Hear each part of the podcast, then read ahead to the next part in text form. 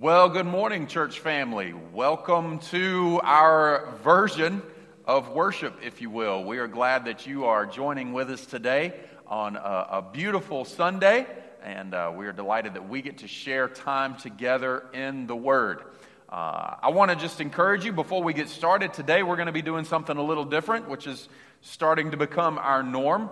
Uh, this morning, as we walk through God's Word together, uh, I'm going to be intentional about putting a few more questions in there for you to hit pause and discuss with the people that you're there with. You might be with your family, uh, you might be there with your spouse, uh, you might be there with your children, um, you might be sitting there by yourself. And even if you're by yourself, I encourage you to take some time to hit pause to, to think about the answers to these questions. How would you answer these questions? How would you, uh, what would be your response in these? So, as we walk through our time together this morning, um, there's going to be times where, where I ask you to hit pause and answer these questions. The questions will be on the screen, uh, and literally you just hit pause and discuss it in, in full length with the people that you're there with. And whenever you're ready, I'm not going anywhere. Uh, just hit unpause and we'll continue on with the message this morning. But today is meant to be interactive with the people that you're there with. So uh, today,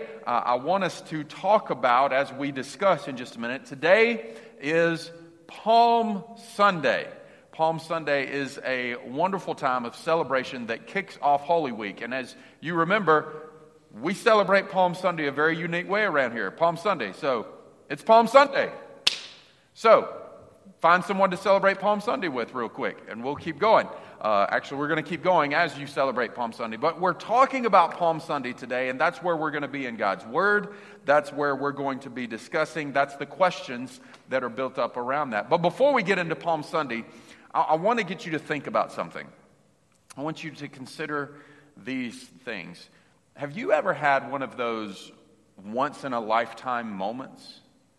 You know what I mean? Have you ever had one of those uh, moments that, that was something you were a part of, or, or somebody you got to meet, maybe, or, or something you did, or something you got to see, and you're like, man, that was, that was a once in a lifetime moment. Or maybe, maybe your once in a lifetime moment is something that you kind of want to do, or you want to see happen. You kind of, kind of like, and I, and I wrote, wrote this down, so, so if you made this statement, if I ever get a chance to blank, man, I'm going to do it. I'm going to take it. I'm going to be a part of it. So, you know, what is that once in a lifetime moment that you would like to see happen? And that's, that's our first question this morning, uh, is, is for us to consider.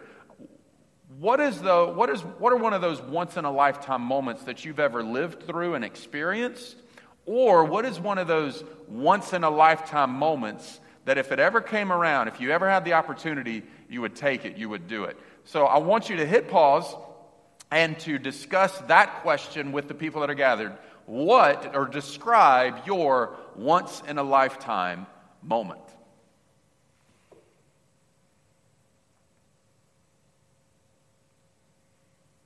You ready to keep going? Now, you fully discussed it, right? You really unpacked it. Now you have something that you know a little bit more about about the people in the room. I want us to keep going. For me, I have several answers to that question. What was my once in a lifetime moment? Um, there are several things that qualify. I remember uh, several years ago, I got to stand in the Red Square in Moscow.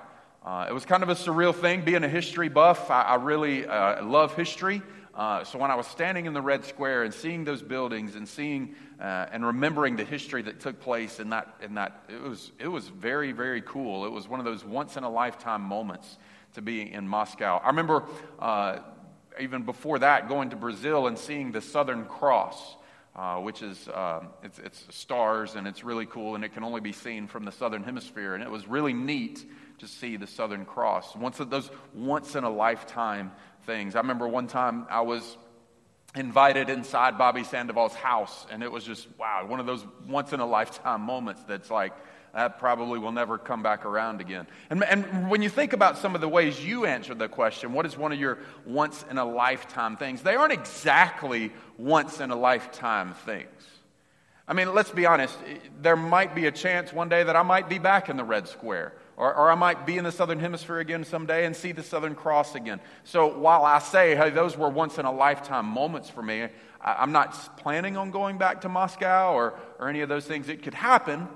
Uh, but, but for me, that was one of those things. It's like, man, I'll probably never get to see this or do this again. But for someone else, it might be something that they do regularly. Of course, you also have, you know, taking it one step further in this once in a lifetime mentality. It might be one of those things where, yeah, your answer was, was very much one of those once in a lifetime moments that it had, to, it had to happen at the exact day, at the exact time, at the exact minute, like where the stars aligned type thing, you know? And maybe, maybe that was your once in a lifetime, that truly it was a once in a lifetime moment. While we've talked about today is Palm Sunday, today is April the 5th of 2020. Uh, and my once in a lifetime moment that's kind of like, man, one thing you can never go back and do it again, you can never recreate it, was literally 18 years ago today was the very first time I ever laid eyes on my wife. Now, she wasn't my wife then, for the record, uh, but 18 years ago was today was the first time I ever laid eyes on Amanda, uh, and it was it was over then. It was ball game, you know, and it was, it was great. One of those once in a lifetime moments. You can't recreate that. You can't go back and have that moment happen again. So once in a lifetime moments are very unique, they're very cool, and they're very memory driven. But, but perhaps your once in a lifetime moment, like we talked about a minute ago, maybe it hadn't happened yet. Maybe your once in a lifetime moment is, is one of those things where um, Maybe it's like a dream, or, or maybe it's, it's, a, it's a hope for the future or something. Be like, man, that's what I want to see happen. That's what I hope happens. And, and men hang on to those things. And there's nothing wrong with those things. I, I encourage you that if, if you're once in a lifetime moment that you're looking to the future for, man, I encourage you, man, take those to the Lord. Take those before God and say, hey, God, um, is there any way that, that you could use this to glorify your name in my life? And maybe God leads you to it. Maybe God opens the door for that. Maybe He doesn't. Um, but don't be afraid to hang on to those once in a lifetime moments and ask how God can use it for His glory.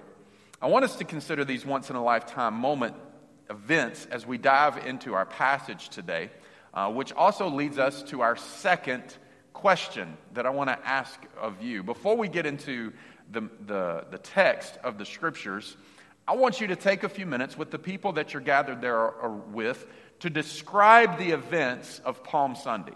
I want you to take a few minutes with your family and friends or whoever you're with to describe, just, just kind of spitball it, man, y'all, or like kind of talk about it, remembering the events when Jesus had the triumphant entry into Jerusalem on that Palm Sunday. I want you to take a few minutes, hit pause, and discuss just from memory. Don't use your Bibles, don't use your phones.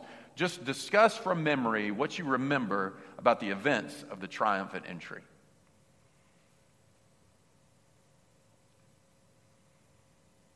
All right.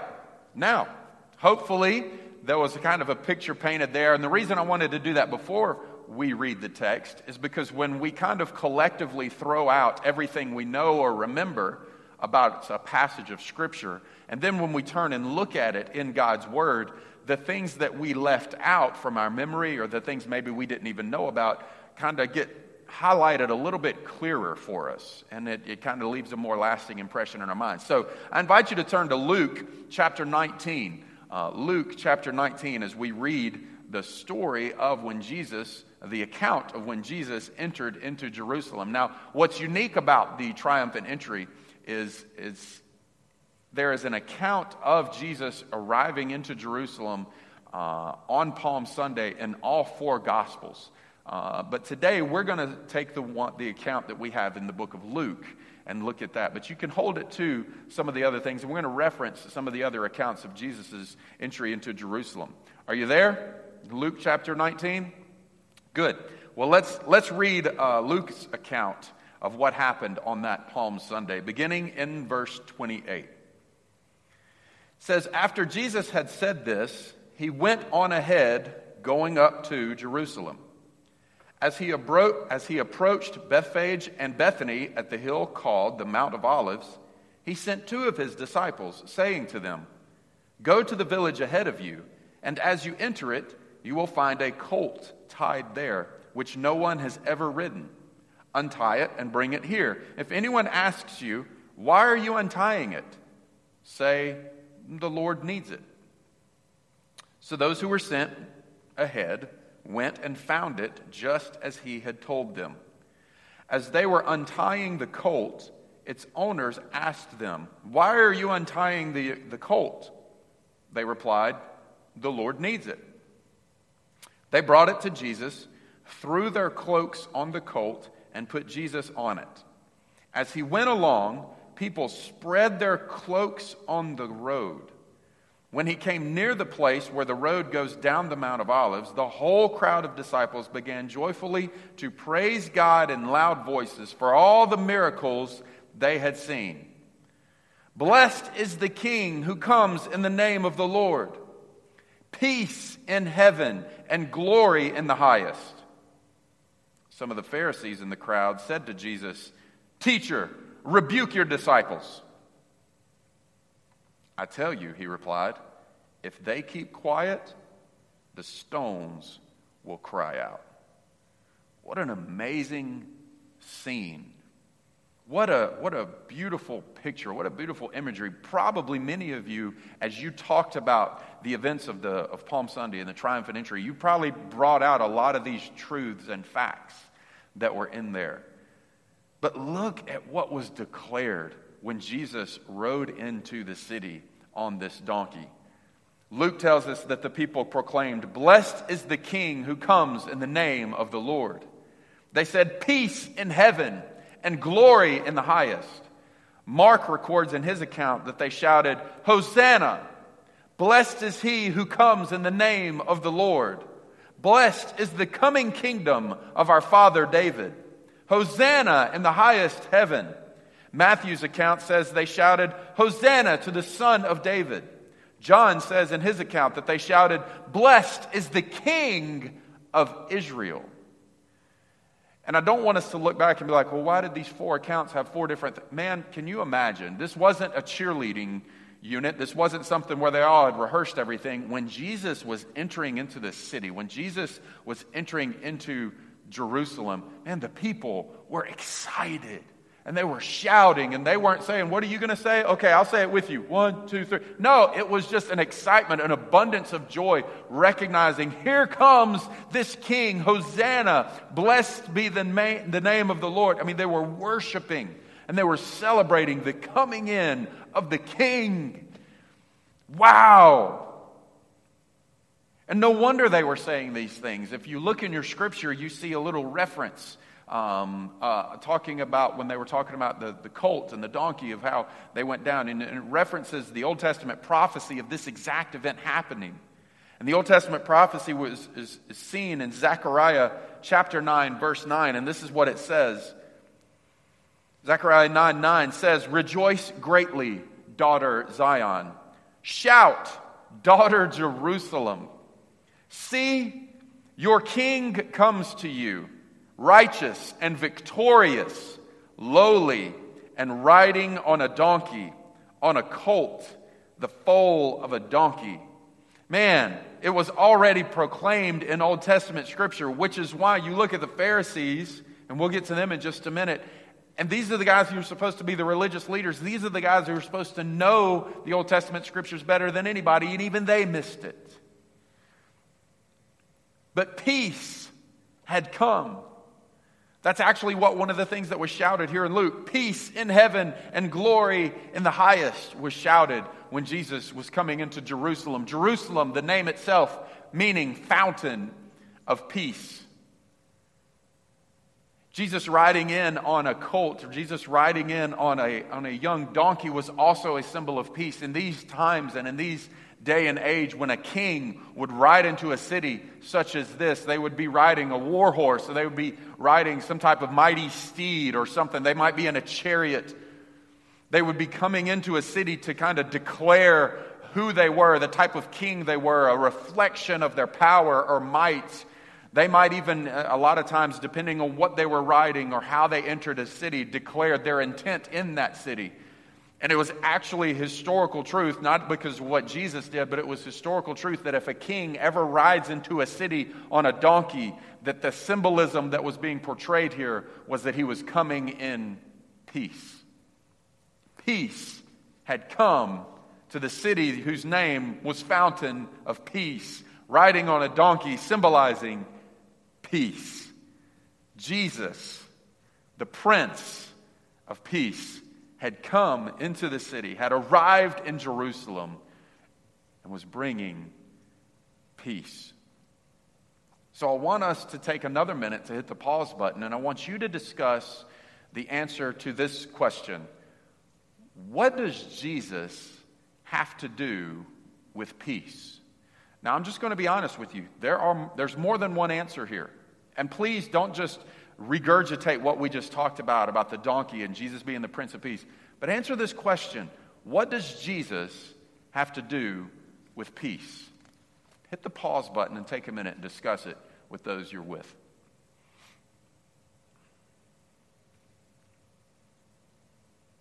Did you get some good answers?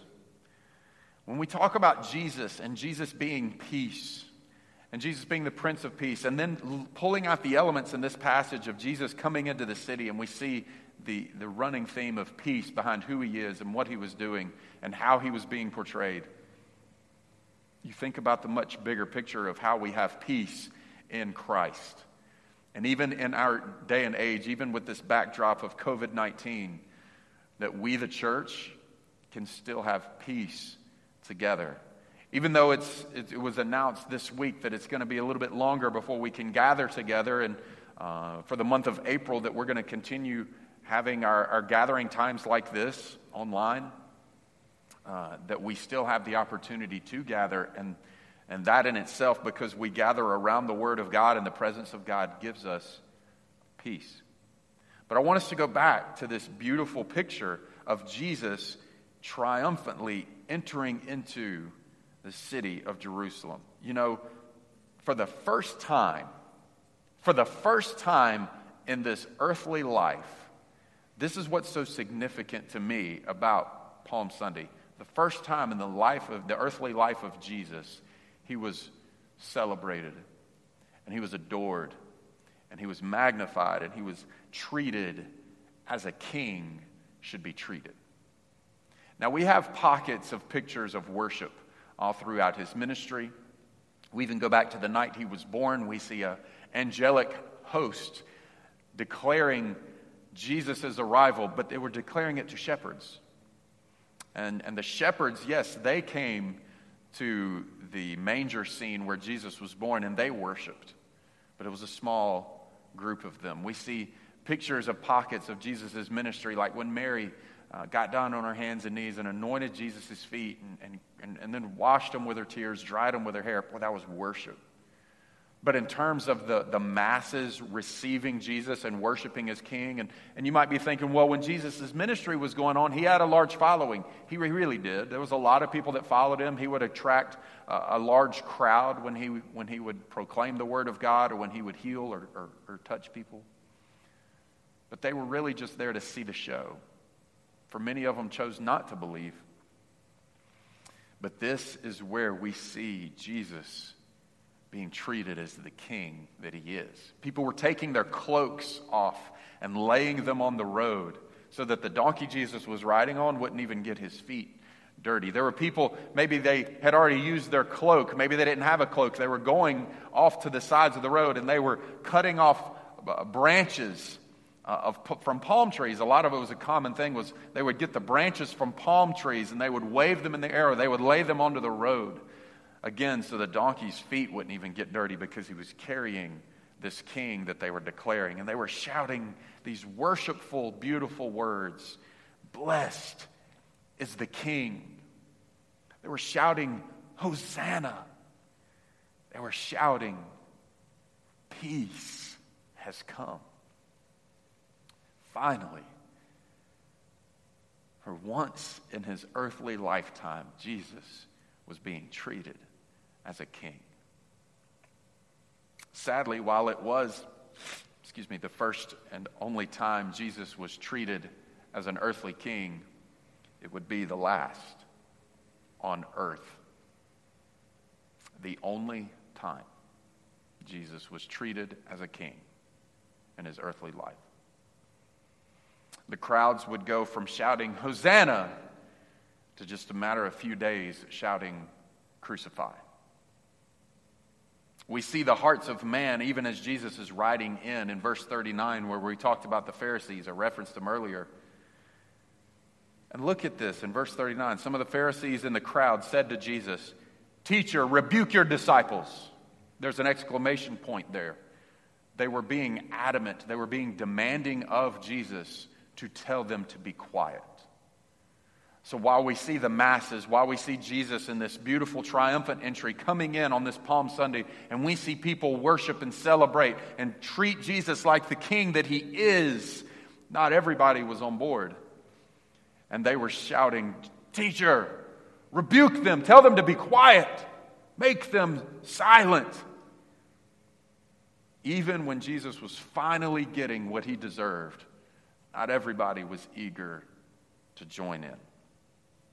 So let me ask you this question and get ready to pause because I want you to discuss this with the people in the room. And here's the question I want to ask you Why do you think the masses would turn on Jesus so radically in such a short period of time? And again, pay attention to the question why do you think, okay? Feel free to use scriptural references, but just in your opinion, he goes from Palm Sunday being treated and celebrated and worshiped as a king to just a few days later, they just radically, the people, the crowds, if you will, they turn against Jesus. Why do you think the masses would turn on Jesus so radically in such a short period of time? I want you to hit pause and discuss this with those who are gathered with you.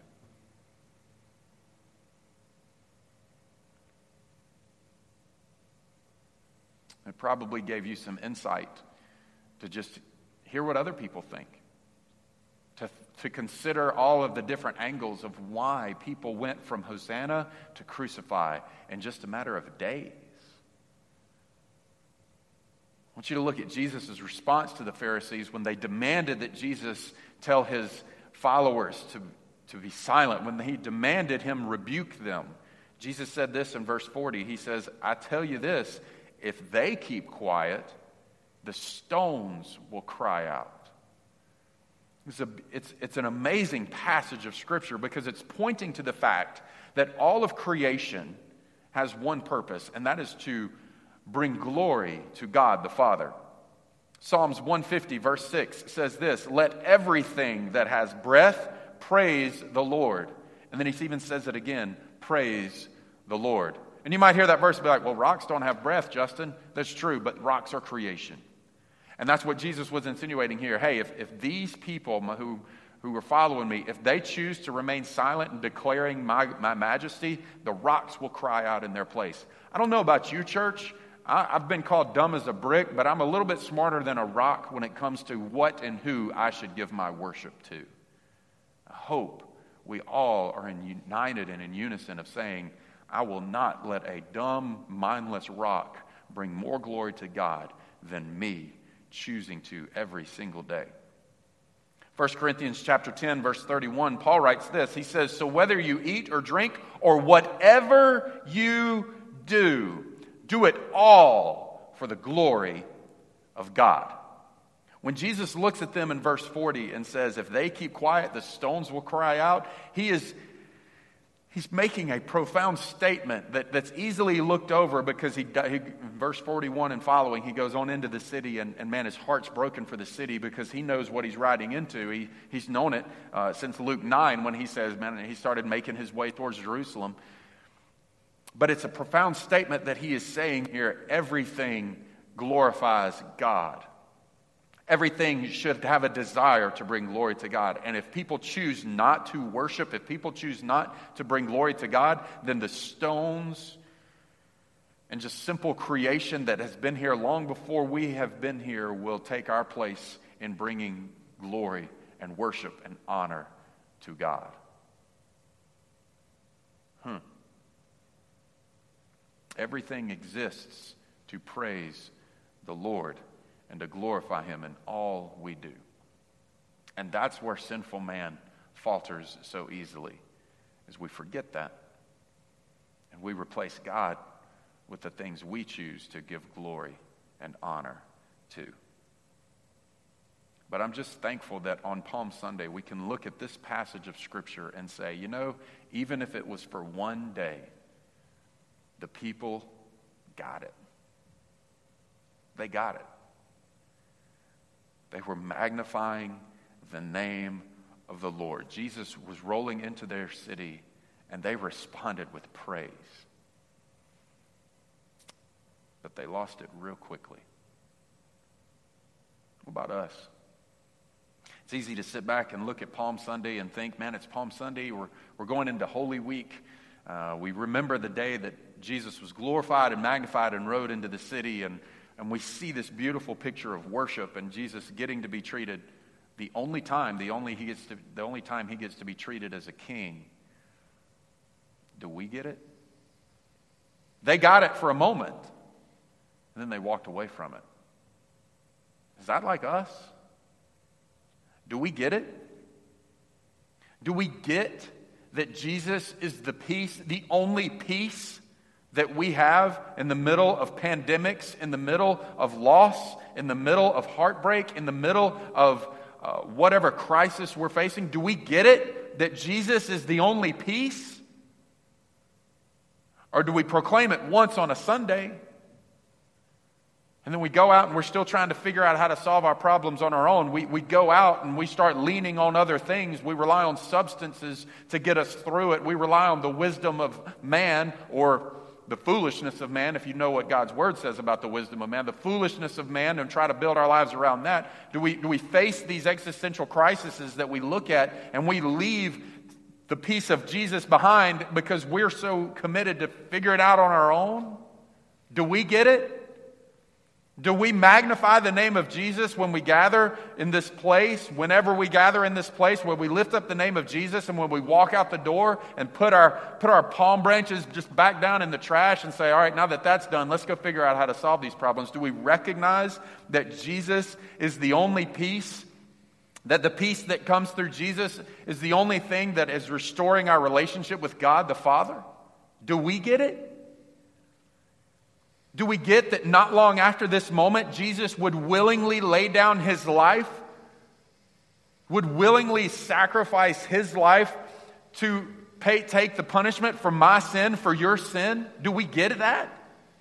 Do we get that Jesus, the offer of redemption that comes only through his blood, not from our choice or our good, good choices or our lifestyle or being a good person, the only hope we have comes through the blood of Jesus? That is the peace that is made between God. Jesus himself, do we get that Jesus was the peace treaty sent by God between God and man? Do we get it? Or are we still trying to figure it out on our own? Do we still want to rebuke those who get it? Be like, man, we just tone it down with your Jesus speech right now? We're in the middle of a pandemic. All right, maybe I just lost my job, or maybe I got laid off, or maybe I can't go and, and take care of my family members who are older, or family members who are sick, and here I am stuck in this moment.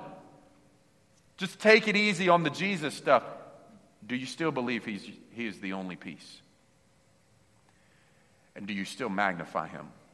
Do you still shout Hosanna? Do you still shout glory to God in the highest? Do we get it? They got it. It was just for a very little bit. What about us? Do we praise Jesus on Sundays? Do we praise Jesus when we're with our Christian friends? Do we praise Jesus every night at 8 o'clock with our flashlights in our driveway? Do we give him our devotion? Do we treat him as a king? And then turn around and lose it and leave it behind?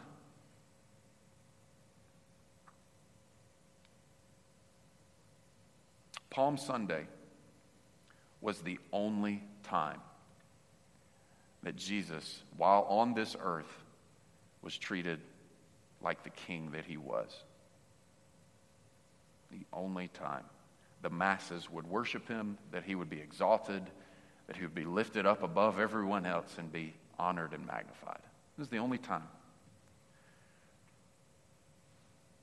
Can the same be said about your worship? When you think about your relationship with Jesus, when you think about your testimony, was the only time Jesus was truly lifted high and magnified in your life was the day you gave your life to him?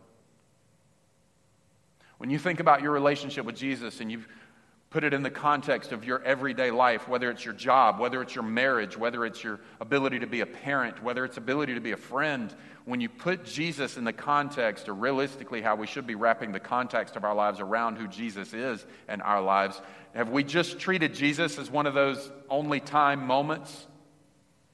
Like this, like we see in Scripture, the only time he got to be received as king. When is the only, are we still the same way that there's an only time that we let Jesus be king of our lives? The only time we let Jesus be king is when we gather with our church family.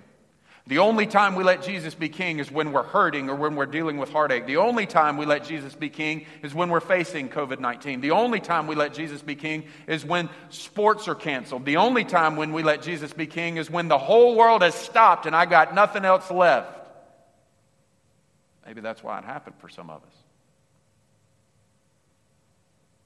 When's the only time Jesus has been king of your life? Maybe he's never been king of your life. Maybe through all of this time of isolation, you're starting to come to grips and starting to realize, and the only relationship I had with Jesus was when I walked in a building I was surrounded by people that claimed that they did have a relationship with Jesus. Maybe you've never, maybe it's not an only time, maybe there's never been a time where you have truly come face to face with your sin and recognized that what Jesus did on the cross, when he willingly laid down his life, just a few days after the events that we read about here, and he laid down his life as a sacrifice, saying, I pay the price for the sins of Justin. I pay the price for the sins of fill in the blank with your name. I pay the price for these sins, Father, so that they may be known by you, that they may know you and be loved by you through this act of peace.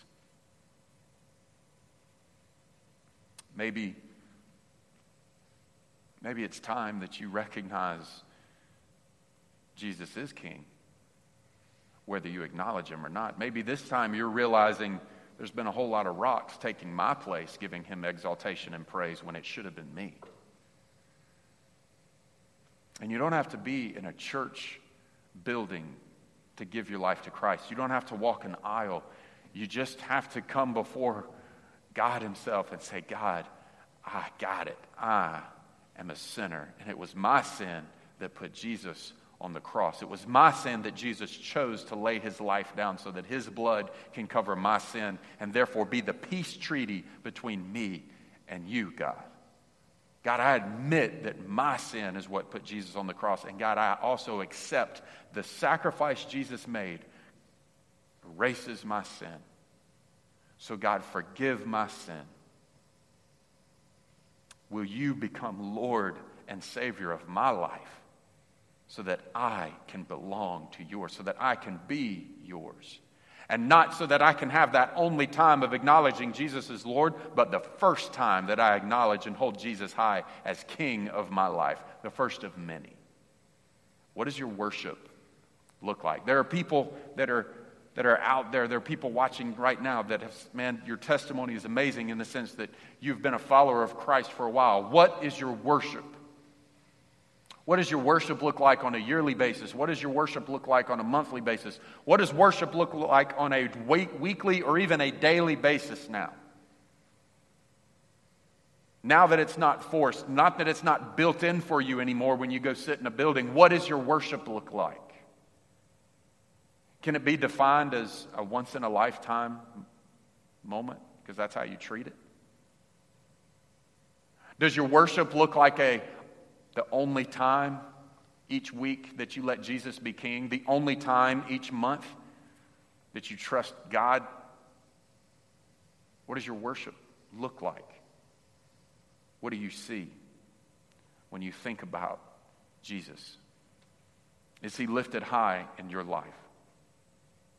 It's exciting to celebrate Palm Sunday, but it's also tragic to see the only time Jesus was treated like a king. But let me assure you and affirm you in this church.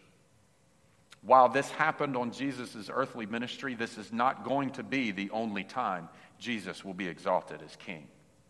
For we know, according to God's perfect word that a day is coming where every knee will bow and every tongue will confess Jesus is Lord. And there's not going to be a group of Pharisees off to the side saying, Jesus, rebuke your followers. There's not going to be a people over, the, over on the side of some religious faith. There's not going to be a people over to the side who are atheists. There's not going to be people off to the side saying, oh, y'all need to hush. No, every knee will bow and every tongue will confess Jesus is Lord. Jesus is King. This is a preview, if it's anything. While it was the only time that Jesus in his earthly ministry got to enjoy it, it won't be the last time. And it won't be the last time coming out of every single one of our mouths. My question to you today is Will that be the only time you profess Jesus as Lord? Is when it's too late?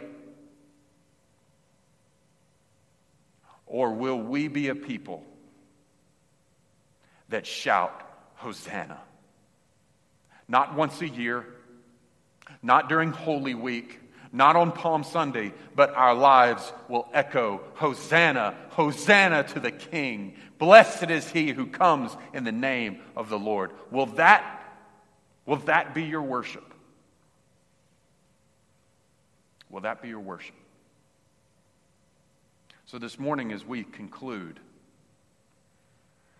I'm not going to close this in prayer or anything. I'm going to close us by asking you one last question. And what I want you to do is discuss this question with your family. And when y'all are done discussing it, someone in your family close in prayer. And that will conclude our time together today. But in context of your worship, I want you to honestly answer this question with the people you're with or just between you and God if you're there by yourself. I want you to answer this question What do you want your worship to be classified as? When it comes to your worship, what do you want your worship? Do you want it to be classified as a once in a lifetime thing? Do you want your worship to be classified as the only time we did this was when so and so was sick or so and so was going through a hard time?